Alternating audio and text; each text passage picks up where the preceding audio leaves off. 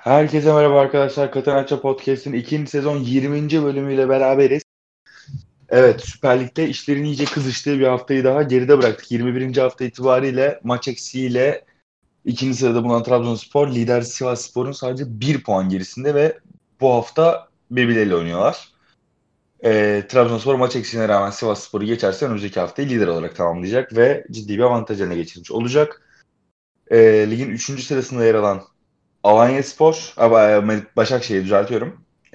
Ve 4. sırasında yer alan Alanya Spor deplasmandan bir birlik sonuçlarla birer puanlarla döndüler bu hafta. Ve ligin 5. sırasında yer alan Galatasaray, onlar da 4'te 4 yaparak yollarına son sürat devam ediyorlar. Şaşırtıcı, sürpriz, ilk 5'te olmayan takımlarımız var. Biri Fenerbahçe, biri Beşiktaş. Beşiktaş Sergen Yalçın'la bir galibiyet daha aldı. Gaziantep'i mağlup etmeyi başardılar bu hafta. Ve Fenerbahçe evinde Alanya Spor'la bir beraber kaldı. Bayağı fazla hakem tartışılan bir karşılaşmadan sonra, yani bu çok da tesadüf değil açıkçası baktığınız zaman. Önümüzdeki hafta deplasmanda Ankaragücü, sonrasında evinde Galatasaray'la oynayacak Fenerbahçe için çok kritik haftaları girdiği bu süreçte onlar adına kritik olarak değerlendirilen bir hakem hatasıyla evlerinde verdikleri 2 puan daha onları ilk 5'in dışında bıraktı. Şampiyonluk yarışında ciddi bir yere aldıklarını söyleyebiliriz. Bu noktada da birazcık bağırıyor olmalarını haklı ve mazur görebiliriz. Fakat yine de oynadıkları topa değinerek başlamak gerekiyor bence. Can, ben burada ilk önce sözü sana bırakacağım. Fenerbahçe-Alanya Spor karşılaşmasında Fenerbahçe'nin oyunu değerlendirmeni isteyeceğim. Hatta evinde Galatasaray'ı 2-0 mağlup ettiği kupa maçından sonra Fenerbahçe deplasmanına gelmiş ve kısmen doğru oyunu sergilemiş. Hatta kaçırdığı bir penaltıyla da 3 puanı kaçıran taraf olarak gözüken Alanyaspor'u da değerlendirmeni isteyeceğim. Zira onlar da zirve yarışında önemli bir yer ediniyorlar bu haftaya kadar. Edindiler. Söz sende. Abi şimdi Alanyaspor, ben de önce maç şeyiyle başlamak istiyorum. Çünkü hakem tartışması hani ne kadar doğru yorum yapabiliriz şu an, çünkü ben de bilmiyorum. Biraz o konuda karışmış durumda. Ya, oyuna bakacak olursak şimdi Fenerbahçe o bizim aslında alışık olduğumuz iç saha oyununu bir kere bence gerçekleştiremedi. Hani 90 dakikaya baktığımız vakit Fenerbahçe'nin öyle ya bu da nasıl kaçar diyebileceğimiz, açıkçası benim aklıma bir tane pozisyon geliyor. O da işte Geri Rodriguez'in 85 veya 86. dakikada işte soldan bir top çevrildi. Geri Rodriguez karşı karşıya kaldı. Çok ağır davrandı ama orada ve stoperin Alanya stoperi orada bir müdahale yapıp topu uzaklaştırdı. Yani o var.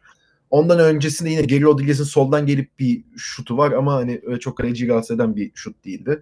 Bir tane Serdar Aziz'in geriden şişirip Vedat'ın indirdiği, Ozan'ın karşı karşıya kalabileceği pozisyon vardı. Yine orada Alanya savunması araya girip müdahale yaptı. Bu Alanya savunmasında da orada Wellington diye bir adam var. Sanırım Fenerbahçe de istiyordu onu. Yani Alanya Spor adına bence sahanın en iyisiydi Wellington. Hani çok iyi oynadı. Ki Kolker'la beraber iyi de bir ikili oluşturduklarını düşünüyorum ben orada ve hani bu ikilinin uyumu da açıkçası Fenerbahçe zaten zor durumda bıraktı. Hani şimdi Fenerbahçe'nin stoperlerine baktığımız zaman Serdar bence belli bir performansın üstüne gösteriyor ama hani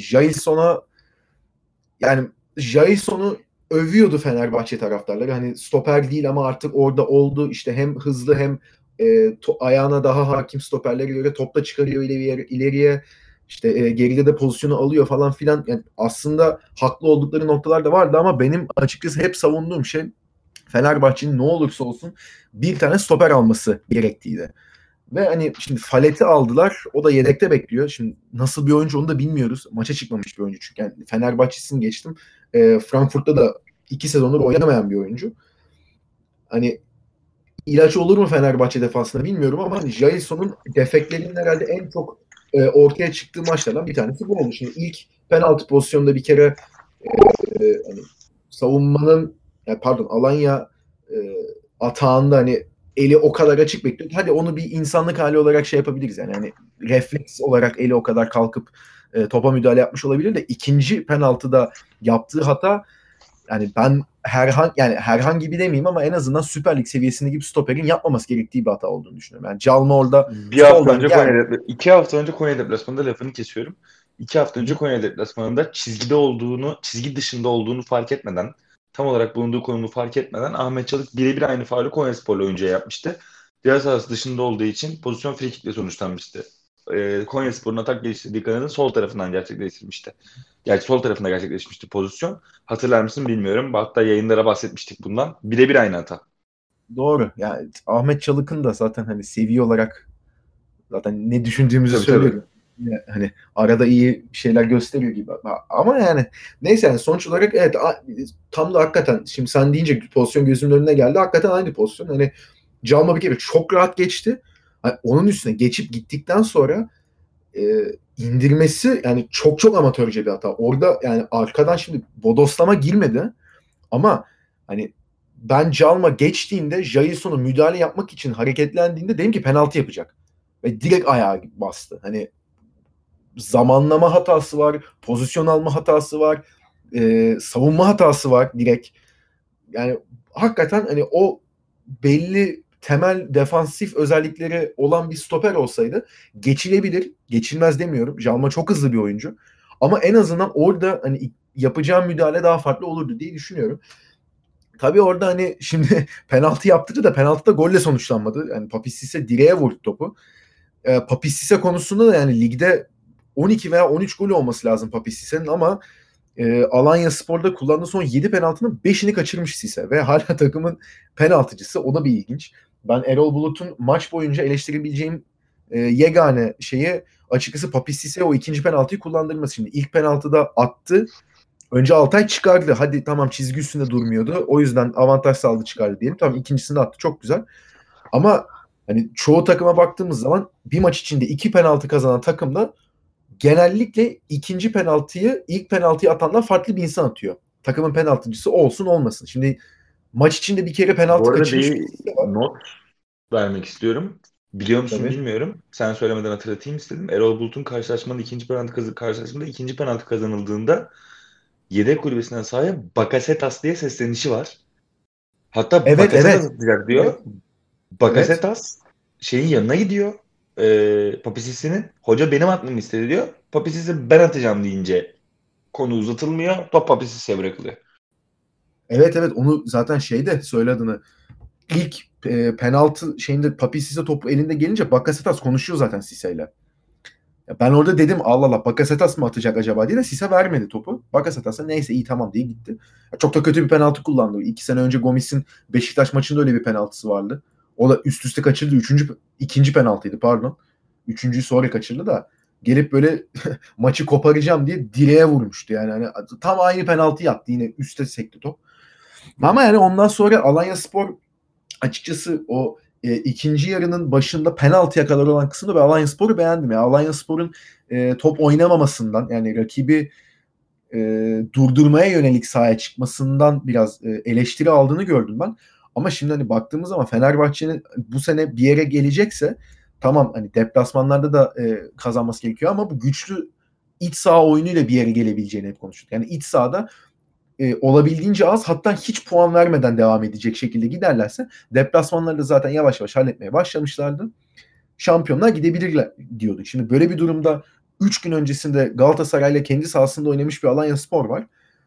Fenerbahçe ile oynuyor deplasmanda. 3 gün sonra tekrar Galatasaray deplasmanına gidiyor kupa için. Şimdi böyle bir durumda hani lig dördüncüsü evet ama yani çıkıp bir anda saldırmasını, sürekli gol aramasını Kadıköy gibi bir deplasmanda beklemek bence biraz hayalperestlik. Ya Alanya Spor'un yerine Galatasaray ya da Fenerbahçe'nin ta kendisini koysak bu 3 maçlık tempoyu kaldırabilecek takımlar değiller yani her ikisi de. Tam onu diyecektim. Hani bu yani 2 haftaya şimdi Galatasaray çıkacak Kadıköy deplasmanına. Galatasaray çıktığında da tabii ki bu yani saha zaman zaman saha içinde çok pasif kaldı Alanya Spor. Çok bekledi. Pozisyon vermedi ama o konuda övebilirim onları. Ama yani Galatasaray tabii ki o kadar pasif kalmayacak ama pasif kalmak zorunda olduğu durumda da hani geçtiğimiz derbilere baktığımız zaman da oluyor. Yani bu oranın atmosferiyle, orada iştahla oynayan takımla alakalı bir durum. Yani o yüzden Alanya Spor'a o konuda çok fazla eleştiri yönetilmesini ben açıkçası çok doğru bulmuyorum. Şimdi Fenerbahçe cephesine gelecek olursak da Ersun Yanal'ın hala bir Tolga Ciğerci ısrarı var.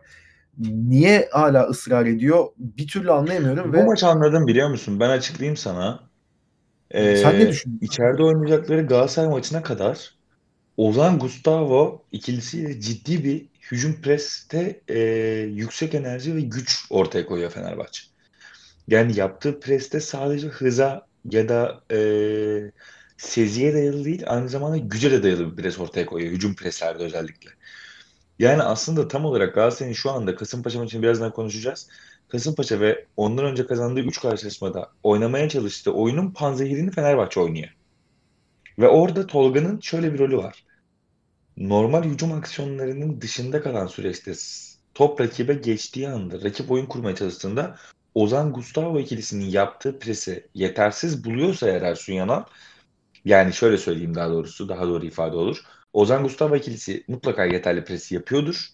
Ama rakibin bu prese karşı bir çözüm üretebileceğini düşünüyorsa Ersun Yanal temposuyla, pas kabiliyetiyle ya da oyun yeteneğiyle, birlikte oynama alışkanlığıyla burada Tolga'yı devreye sokuyor ki bir üçüncü isim o prese destek sağlasın. Bu üç oyuncunun bir arada oynadığı maçlarda da rakibin çıkmasına ciddi bir şekilde engel oluşturabileceğini düşünüyor bence. Alanya maçında bunu gözlemledim. Tolga temposuyla yapmıyor bunu ama gücüyle yapıyormuş gibi bir izlenim oluşturdu bende. Ya haklısın ama iç sahada da yani hala bence yani tabii ki pres yapacak Fenerbahçe de, atıyorum hani sağ kanatta Deniz Türüç veya Ferdi Kadıoğlu'yla da çıksa bence bir şekilde daha fazla topa sahip olup en azından daha yaratıcı bir isimle daha fazla pozisyon şansı bulabilir Fenerbahçe. Çünkü hani hakikaten Alanya çok iyi kapandı. Yani Alanya'da sırıtan tek oyuncu benim gördüğüm Salih'ti ki onu da hemen çıkardı zaten ikinci yarının başında. Ceyhun'u aldı zaten. Yani kadroya baktığımız zaman da biraz hani kupayı düşünme durumunda olduğunu düşünüyorum. Yani Ceyhun, işte Fernandes, Mariano, hani Junior Fernandes neden oynamadı diye tam soracaktım onu. Hiçbir fikrim yok abi. Hani yedekti çünkü ve takımın herhalde hücum hattına baktığımız zaman yani tabii ki Papiss Cissé bu sene çok iyi oynuyor. Efecan uzun zamandır belli bir seviyenin üstünde. Milli takıma çıkmış. Calma ligi çok iyi bilen bir oyuncu. Bakasetas çok iyi bir form yakaladı bu sene ama hani Junior Fernandes, yani bakıyorum 18 maçta 6 gol 5 asisti var Junior Fernandes'in. Ve hani bu sene hakikaten ki Junior Fernandes gol arayan Fenerbahçe'ye karşı da takımın kullanabileceği en iyi opsiyonlardan bir tanesiydi bana kalırsa. Bence de yani mesela Mustafa Pekdemek girdi oyuna ondan sonra. Evet. Yerine. Onun yerine Junior Fernandes çok daha doğru yani bir opsiyon olabilirdi belki ama içeride oynayacağı Galatasaray maçında da Galatasaray'ın skor alması durumunda Fernandes gibi bir isme ciddi ihtiyacı olacak Erol Bulut. Evet. Yani olur da skoru Galatasaray'a 1-0-2-0 kaptırırlarsa İstanbul'da evet. Türk Telekom Stadı'nda hafta içinde net kullanacağı isim Junior Fernandes olacak. Aynen öyle ki zaten puan durumuna baktığımız zaman Alanya Spor şu an 39 puanla 4. Galatasaray aynı puanla ve hani yani benchmark olarak alabileceğimiz işte Göztepe 30 puanla 8. Yani 8. ile arasında zaten 9 puan fark var. Yani bunu düşündüğümüz zaman zaten ligde istediği yere çoktan gelmiş durumda Alanya Spor ve istediği oyunu da oynuyor. Hani şu an ligde alacağı bir mağlubiyet onları çok geriye götürmeyecek. Zaten hani şampiyonluk parolasıyla başladıkları bir sezon olmadığı ortada. Ama hani kupada Galatasaray'ı eleyip bir sonraki tura çıkmak onların açısından daha ön planda bence şu an. O yüzden Fernandez'i o yüzden saklamış olabilir. Abi burada maç hakkında ben böyle düşünüyorum. Şimdi sana farklı maçın diğer kısımlarıyla alakalı bir iki şey soracağım. Şimdi öncelikle teker teker iki tane sorun var. Onun üstünden en son pası sana vereceğim. Alanya Spor'un ilk penaltısı hakkında ne düşünüyorsun? Penaltı mı sence? Bence pozisyon penaltı. Tamam. Elin doğal konumunda değil ve devre arasında gelen kural sonrasında elin doğal konumunda olmadığı pozisyonlarda eğer çok kısa mesafeden top gelmiyorsa pozisyon penaltı kararıyla sonuçlandırılıyor. Tamam. Karar tamam, doğru. Aynen. Penaltının tekrar aynen kararı da doğru bana kalırsa. Bence de. Evet. Hı-hı. Peki 90. dakikada Fenerbahçe'nin isyan ettiği bir pozisyon var. Yine Musa Pekdeme'nin bir elle bir müdahalesi var ama yani bir kaosun içinden top çıkıyor. Yani o şekilde çok fazla polemik de yaratıldı. Yani üstüne hatta Fenerbahçe işte başkanından hademesine zaten 1 milyon kişi çıktı, açıklama yaptı.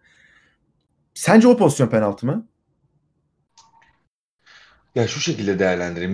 Yanlış da örtemezsiniz. Bundan bir sezon önce Vodafone Park'ta oynanan Beşiktaş Galatasaray maçında Medel'in aynı mesafeden vurduğu bir top Vida'nın koluna çarpıyor ve Cüneyt Çakır pozisyona penaltı değil diyor.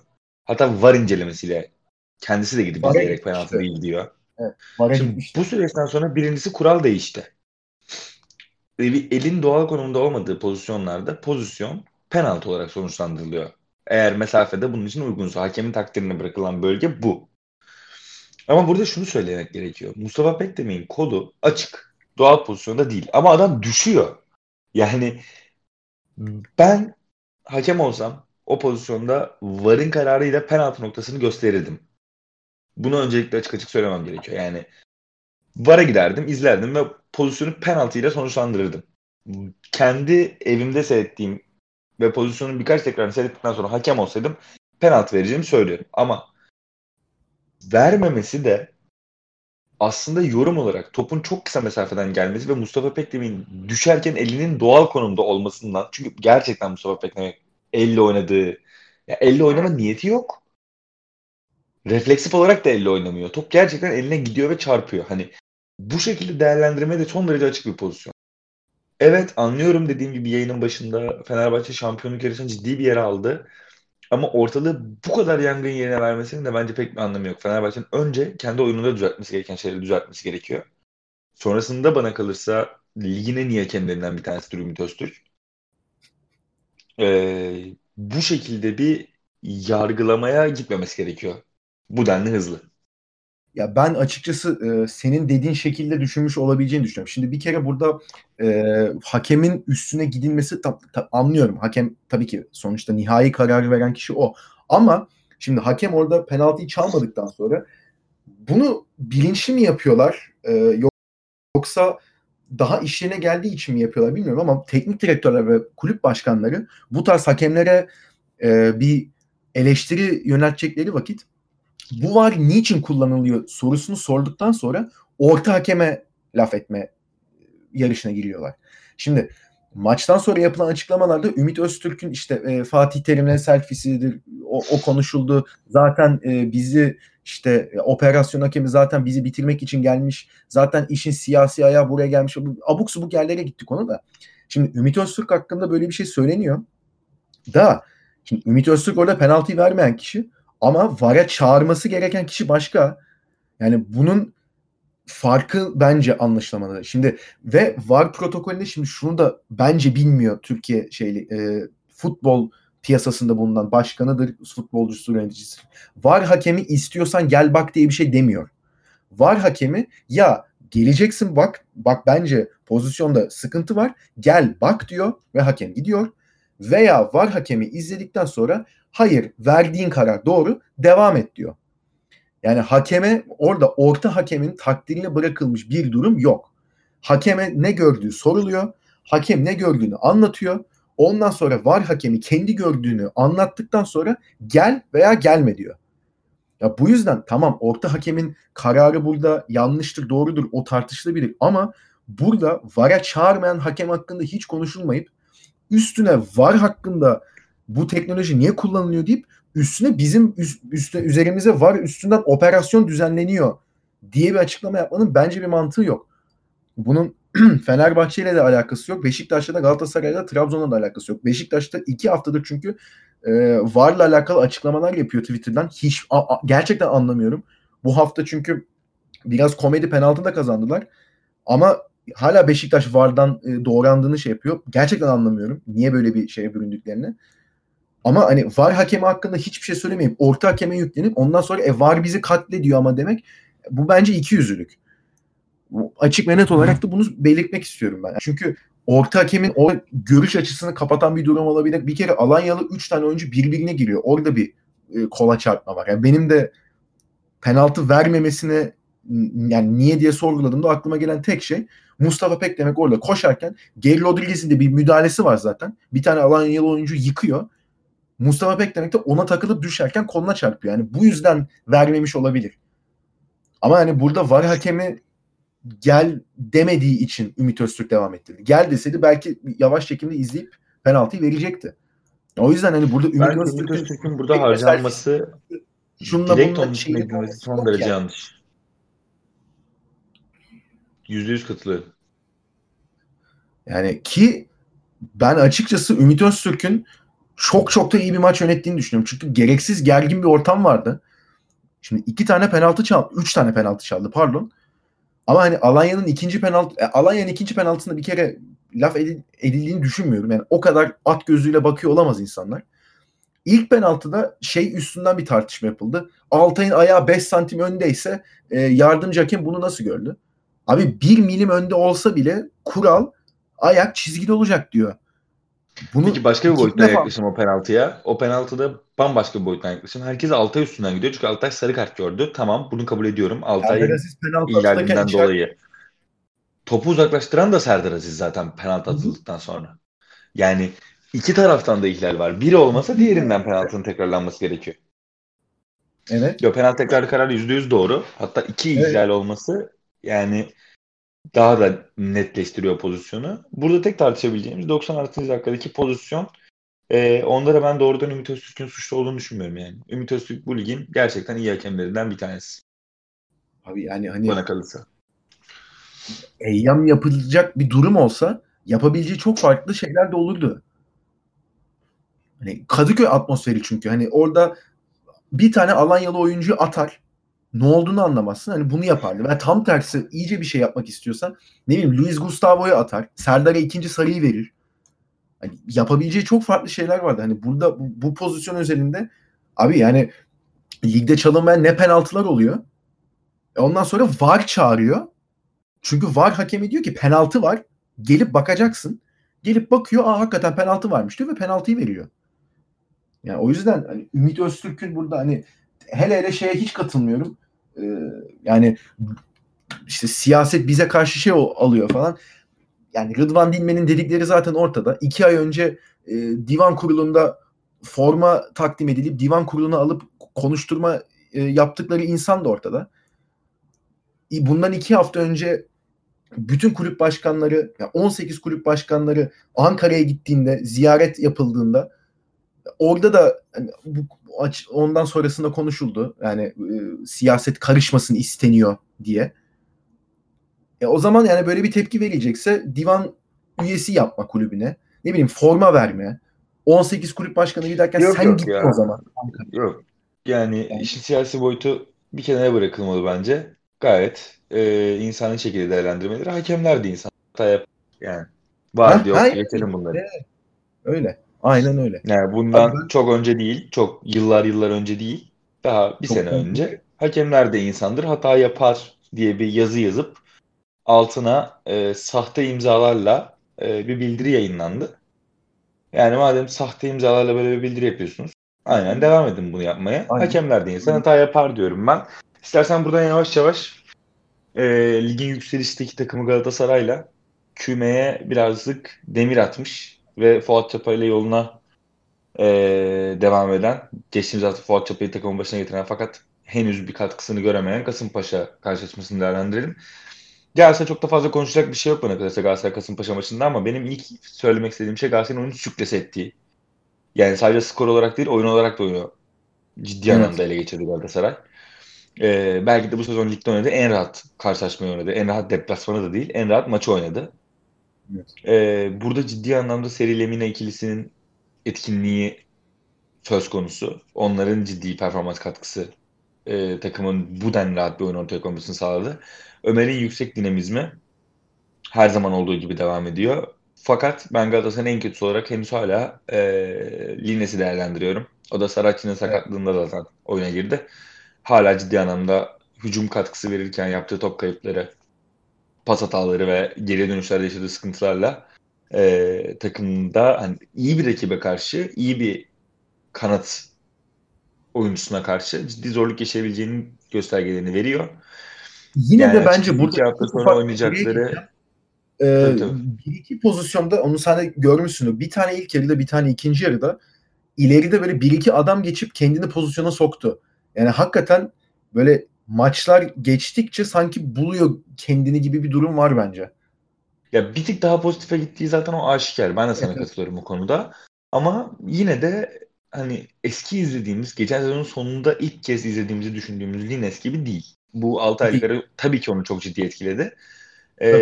Bence Saracchi ile beraber formayı bölüşerek bir noktaya gelecekler. Hatta Mariano'nun da bana kalırsa yorulacağı ve zorlanacağı bir dönem olacak. Orada da Mariano'dan formayı alacağı birkaç karşılaşma izleyebiliriz. Mariano'yu azıcık değerlendirebilirsin ya.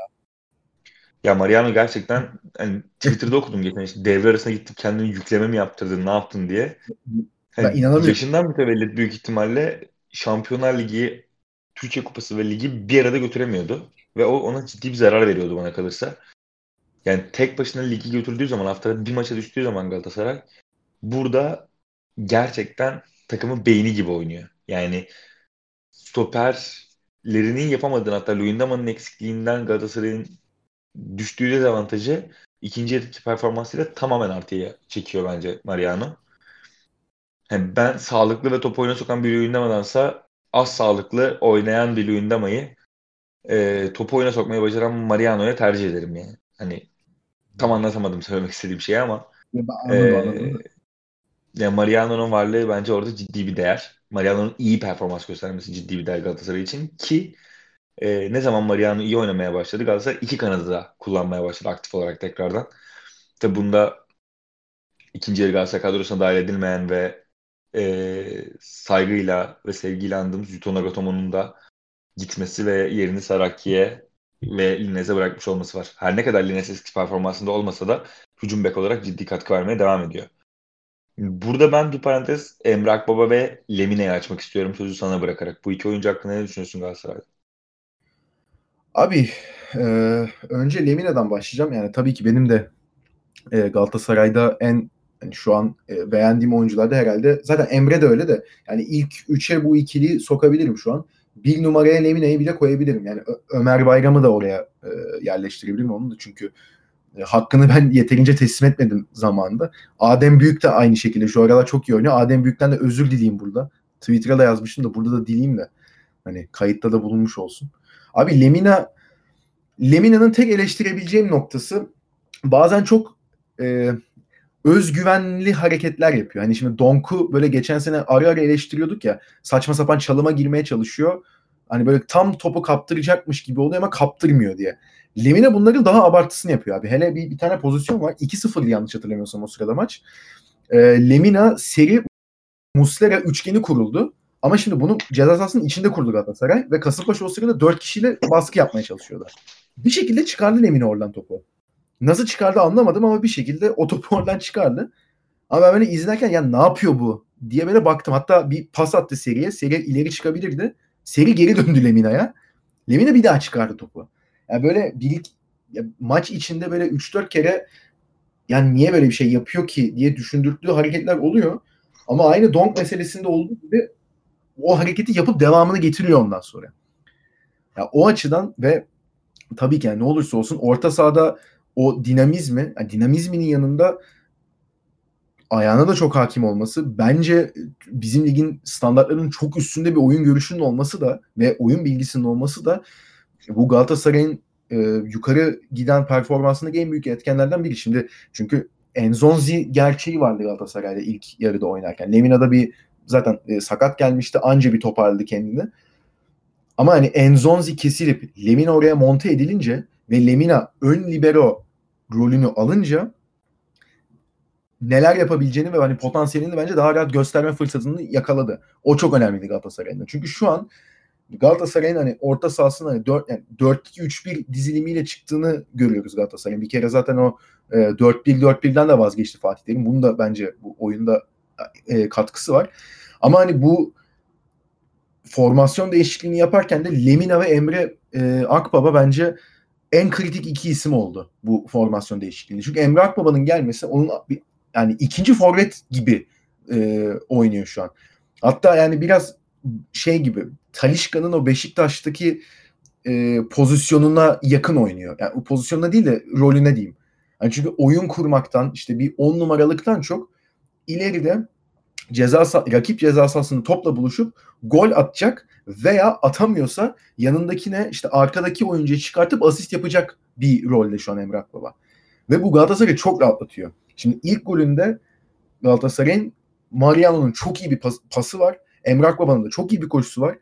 Bunlar da bu arada bence hani tesadüfi yani Mariano çok yetenekli pas attı. Emre de iyi koştuğuyla açıklanabilecek bir hücum değildi bence bu. Çünkü bunu maç içinde Galatasaray 3-4 kere daha yaptı ki 3. golü de o şekilde buldu Mariano'nun kanadından.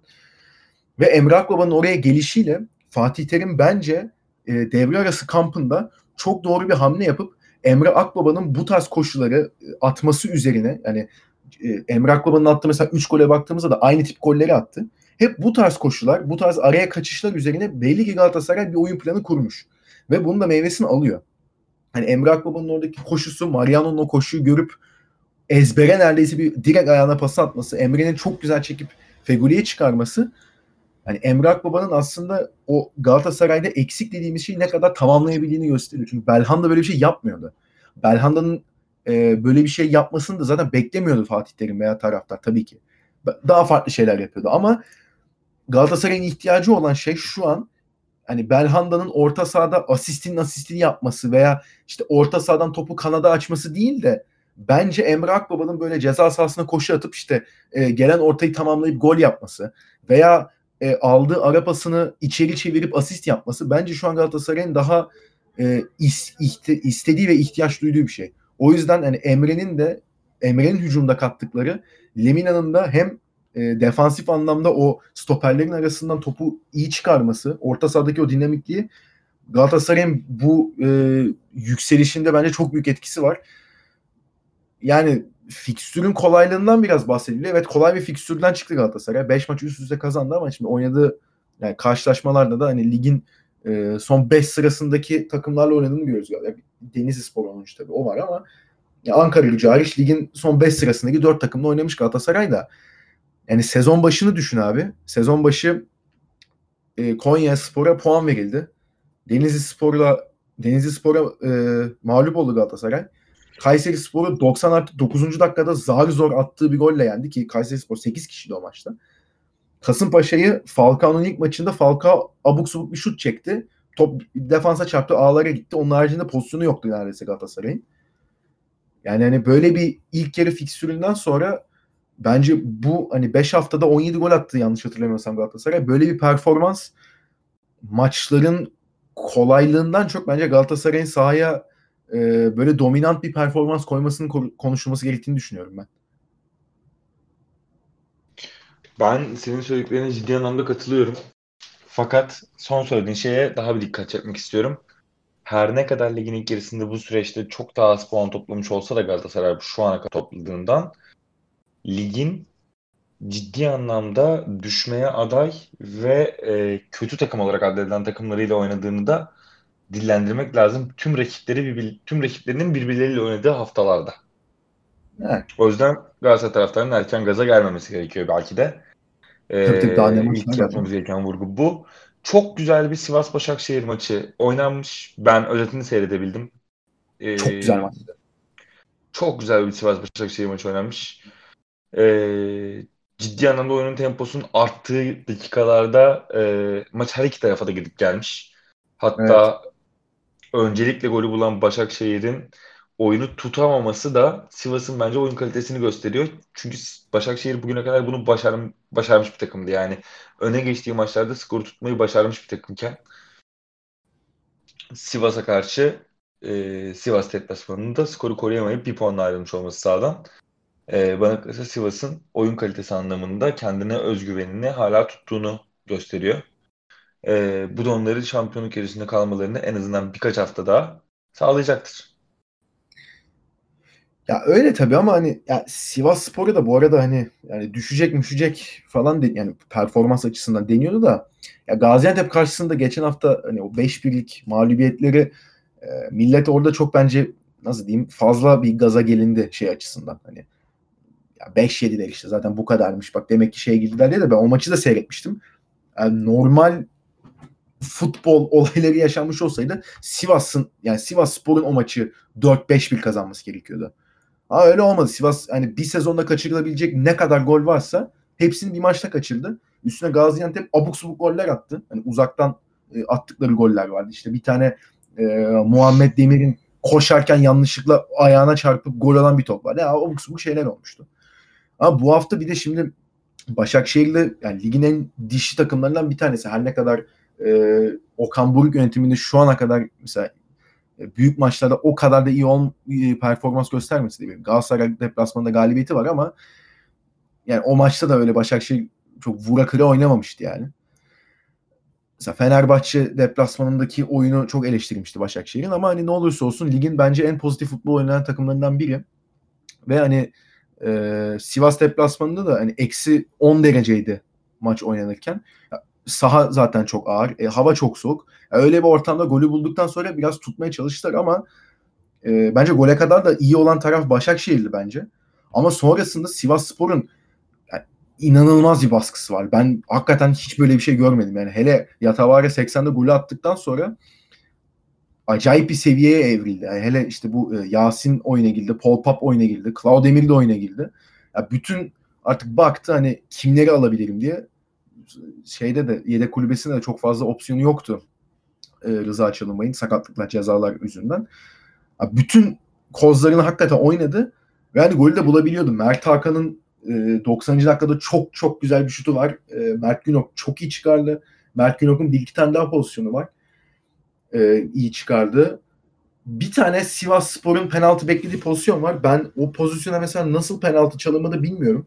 Yani ülkede şu an Alanya Spor Fenerbahçe maçında çalınmayan penaltı konuşuluyor da Sivas Spor Başakşehir maçında Klişi topu koltuk altına sıkıştırıp bayağı yerde kayıp götürdü. Yani top koltuk altında sıkıştırdı, tuttu, dışarı çıktı topla. Ceza sahası içinde, kornere çıktı. Ve bu pozisyon VAR'a gidilmedi. Hani ben anlayamadım. Hani nasıl buna penaltı çalmadın mesela. Yani bu yüzden mesela çok konuşulması lazım. Yani ben şeyi mesela hayal edemiyorum. Fenerbahçe maçında böyle bir şey verilmese uff yani. Neyse yani bu maça geri dönecek olursak Sivas Spor'un ben o 80'den sonra özellikle gösterdiği direnci çok olumlu buldum. Yani girmedi top, girmeyebilir. Ama yani şu an tabii şey avantajını kaybettiler. Bu hafta Trabzon'la oynuyorlar. Trabzon deplasmandalar. Yani çok zor bir deplasman tabii. Hani öyle takımların rahat rahat çıkabildiği bir deplasman değil. Trabzon da yani bayağı 5-6 maçtır üst üste zaten kazanıyor şu an. Şey avantajını kaybetmesi tabii Sivas Spor adına kötü oldu. Trabzonspor bir puan gerisinde ama bir maç eksiği var. Yani Sivas Spor eğer Trabzon'u deplasmanda yenebilirse o zaman bence bu ligin 25. veya 26. haftasında kendi sahasında Galatasaray'la oynayacak. Yani o maça böyle kırılma maçı olarak çıkabilir. Şimdi üst üste çünkü Trabzon deplasman ondan sonra içeride Alanya Spor'la oynuyor Sivas Spor. Yani bu iki maçtan böyle bir 4 puan çıkarırsa ligin 25. haftasında kendi evinde Galatasaray'la oynuyorken alacağı bir galibiyet onları hakikaten şampiyonluk yarışında olacaklar mı olmayacaklar mı bence belli olacak o maçta. Ama o maça kadar ben hani Sivas'ın tabii eksikleri de var. Fernando da sakatlandı sanırım maçta. Hani durumu ne kadar ağır tabii tam ben de hatırlamıyorum ama yani böyle bir oyuncuları gidiyor. Eğer tam kadro bir şekilde devam edebilirlerse ben onların hala hani ilk 3 dışında kalacağını çok düşünmüyorum. Yani ilk 3 değil belki ama ilk 4 dışında bence kesin kalmayacaklar. Çok iddialı bir yorum belki ama. Ya benim Sivas için söyleyeceğim en azından bir 2-3 hafta daha izlemek gerektiğini düşünüyorum ben. Evet, çünkü işte oyunu alsa dahi skor alamadığı maçlar çok olacaktır. Ve bu olacağı zaman bu yaşanacağı zaman çok daha büyük sıkıntılarla karşılaşacak Sivas takım belki. Bunu ben birkaç hafta önceki yayında da söylemiştim yani. Oyunu alıp skor alamadığı maçlardan sonra takımın performansı psikolojik anlamda da düşecektir demiştim. O yüzden hatta şu anda Başakşehir maçını konuşurken geri dönmüş olmaları onlara çok büyük bir konu diyorum. Çünkü bu maçta geri dönmeyi başaramasalardı pozisyon bulmalarına rağmen artık ciddi anlamda bir korkuya kapılacaklardı. Yani şu an aslında liderliği kaybettiler Trabzon'a bir bakıma. Bunu gözlem yani Malatya'yı yenerse lider Trabzonspor Lig'de sonuçta bir maç eksiği var ve ipler Trabzon'un elinde. Şu an o liderliği kaptırmış olmalarının bence moral bozukluğu vardır Sivas'ta. Fakat pozisyona girip maçı kaybetmektense pozisyona girip en azından berabere bitirdik Başakşehir'e karşı bir puan iyidir şeklinde, kaybetmemek iyidir şeklinde düşünürlerse çok da yanlış düşünüyor olmazlar. O yüzden birkaç hafta daha Sivasspor'u seyretmek lazım bence. Ben de aynı şekilde katılıyorum yani. Abi istiyorsan bu haftanın maçlarını da söyleyelim. Ondan sonra kapatalım zaten hani konuşacağımızı konuştuk. Yani Galatasaray yine evinde Malatya ile oynayacak bu sefer. İstanbul'dan çıkmadan 3. haftaları. Evet. Ben Galatasaray'ın buradan da bir galibiyetle ayrılacağını inanıyorum. Ve Kadıköy deplasmanında ilk yeni son maçında kazanmış bir Galatasaray olarak hesaba katarsak 6'da 6 yaparak gideceğine inanıyorum Kadıköy deplasmanına. Kadıköy deplasmanında da çok kritik bir hafta. Trabzon'da festivali olacak o haftada çünkü. Evet. Bu hafta da Trabzon'la Sivas oynuyor. Yani zirvenin hafta, iki adayı. Evet, bu hafta Trabzon Sivas oynuyor. Cuma günü esas Başakşehir Beşiktaş'ı ağırlayacak kendi evinde. Yani yine hakikaten ilk 7'deki takımlardan 4 tanesi bu hafta birbiriyle oynuyor. Yani hakikaten çok çok çok acayip bir fikstür var. Yani Fenerbahçe biraz sırasını savdı. Onlar Ankaragücü deplasmanına gidiyorlar. Orada mutlak bir galibiyet almak isteyecekler. Hem Galatasaray maçı öncesi zirveye çıkmak adına hem de kolay maç olduğu için. Fenerbahçe'den sonra öyle çok kritik bir maçı açıkçası yani bakıyorum Konya deplasmanı, içeride Kayseri, işte Kasımpaşa deplasmanı. Yani Galatasaray'ın geçtiği fikstür. İşte bir Gençler Birliği deplasmanı var da o sırada hani Gençler Birliği ne durumda olur tabii bilmiyoruz. Yani ligin sonunda bir tek hani içeride Sivas, dışarıda Beşiktaş, içeride Rize Spor'la bitiriyor Fenerbahçe. Ama hani onun haricinde yani fikstürün zor denebilecek kısmından şimdilik yani daha çıkmadılar tabii ki. 2 maçları daha var ama yani hani o kısmına baktığımız zaman şimdi Trabzon deplasmanındaki mağlubiyet yani eksi ne kadar yazar bilmiyorum.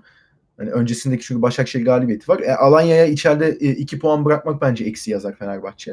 Şimdi Ankaragücü deplasmanından galibiyet çıkarırlarsa Galatasaray'ın karşısında da zaten olabildiğince moralli çıkarlar. Yani hani Galatasaray Fenerbahçe maçlarıyla genelde 2 sonuçlu bittiği için hani oradan herhalde avantajlı Fenerbahçe çıkar gibime geliyor şimdilik. Ya önümüzdeki hafta konuşuruz bunu tekrar ama ben derbiyi Fenerbahçe'nin kazanacağını düşünüyorum.